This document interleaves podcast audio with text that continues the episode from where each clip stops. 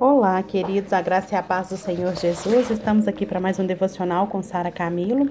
Hoje, dia 15 de setembro de 2021, vamos continuar falando de Nicodemos, vamos continuar falando do diálogo dele com Jesus, vamos continuar falando sobre o nascer de novo.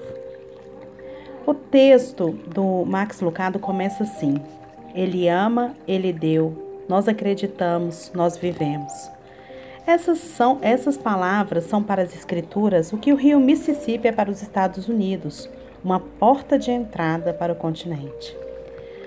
Acredite ou não nelas, abrace-as ou rejeite-as, qualquer consideração séria de Cristo deve incluí-las.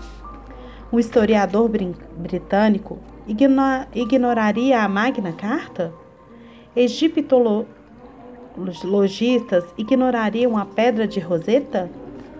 Você, você poderia considerar as palavras de Cristo e não se banhar em João 3,16?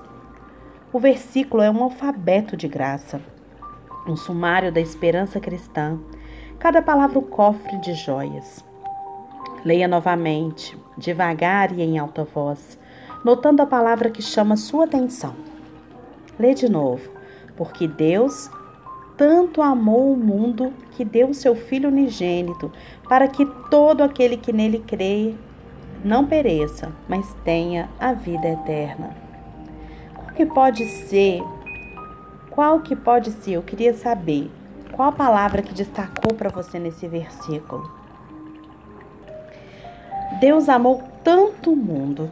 Esperávamos um Deus tão cheio de ódio, um que pune o mundo, recicla o mundo, abandona o mundo, mas ama o mundo? Estranho, né? O mundo, este mundo, destruidores de coração, de esperança, sufocadores de sonho, abundam por aqui. Ditadores raivosos, abusadores, reverendos que acham que merecem o título. Mas Deus ama a gente e Ele ama tanto o mundo que deu declarações, regras, ditos editos? Não. A afirmação mais importante de João 3,16, de que é de deixar qualquer um tonto, é esta: Deus entregou o seu filho, o seu único filho. Nenhuma ideia abstrata, mas uma divindade envolta em carnes. As Escrituras igualam Jesus a Deus. Este então se entregou por quê? Para que todo que nele acredita não pereça. John Newton, que mostrou a sua fé na música Amazing Grace, amava esse pronome que distribuía barreiras. Que destruía barreiras, desculpa. Ele falava: Só leio Deus, só leio. Se leio, Deus amou tanto o mundo que entregou seu filho único para que todo quando para que quando John Newton pudesse crer e ganhar a vida eterna, e ganhar a vida eterna. Eu poderia dizer, talvez, que há outro João Newton, mas todo significa esse John Newton e o outro John Newton e todo o resto, independente do nome que tenham. Todo, uma palavra universal. E perecer, uma palavra formal. Gostaríamos de diluir, se não apagar o termo, não é verdade? Não, não Jesus. Ele coloca placas de entrada proibida em toda a porta de Satã e avisa aos que querem entrar que só conseguirão por cima do cadáver dele. Mesmo assim, algumas almas insistem. No final, alguns perecem e outros vivem. E o que determina a diferença? Não são obras ou talentos, queridos, pedigris ou posse. Nicodemos, ele abundava nessas coisas. A diferença, ela é determinada por nossa crença. Isso mesmo.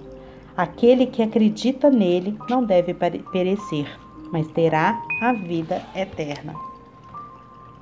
Os tradutores da Bíblia nas, il nas ilhas Nova, Nova Hébridas lutaram para encontrar um verbo apropriado para acreditar. Foi um problema sério, já que a palavra e o conceito são essenciais para as escrituras.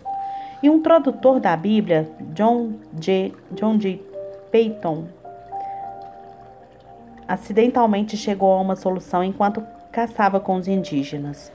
Os dois homens mataram um grande cervo e o carregaram amarrado a um mastro por uma montanha até a casa de Peyton. Quando chegaram à varanda, os dois homens deixaram a carga e desabaram nas cadeiras que estavam na varanda. Quando fizeram isso, o nativo exclamou na língua do seu povo: Nossa, é bom se esticar aqui e descansar. Peyton imediatamente pegou o papel e a caneta para anotar essa frase. Como resultado, sua tradução final de João 3,16 poderia ser assim: Porque Deus amou tanto o mundo que entregou o seu Filho único para que todo que se esticar e descansar nele não pereça, mas tenha a vida eterna. Esticar-se em Cristo e descansar. Martinho Lutero fez isso. Quando o grande reformador estava morrendo, severas dores de cabeça o deixaram de cama. Sim, severas dores de cabeça.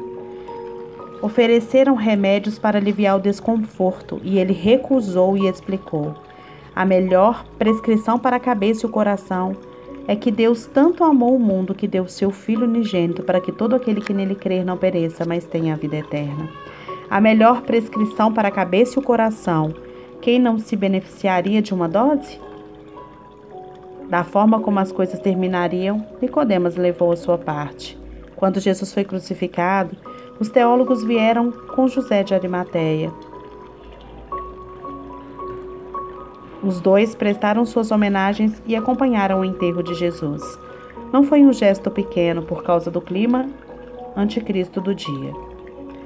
Quando se espalhou a notícia de que Jesus tinha saído da tumba e revivido, você não tem ideia de como Nicodemus sorriu e pensou na conversa daquela noite. Renascer, hein? Quem imaginaria que ele começaria consigo mesmo? Tremenda demais, né? Nó. E é isso. Nascer de novo é a gente permitir que Deus faça algo novo na nossa vida. Esse versículo, gente, é maravilhoso e ele precisa ser mais estudado ainda. Você precisa desfrutar desse banquete que é João 3,16. Não perca, querido, essa oportunidade. E declare esse versículo e peça ao Espírito Santo para revelar o seu coração. Peça a Deus para que você renasça, que eu tenho certeza que você não vai se arrepender. Com Cristo, nós somos nova criatura. Com Cristo, tudo que era velho se faz novo. Com Cristo, a gente tem a melhor escolha. Deus te abençoe.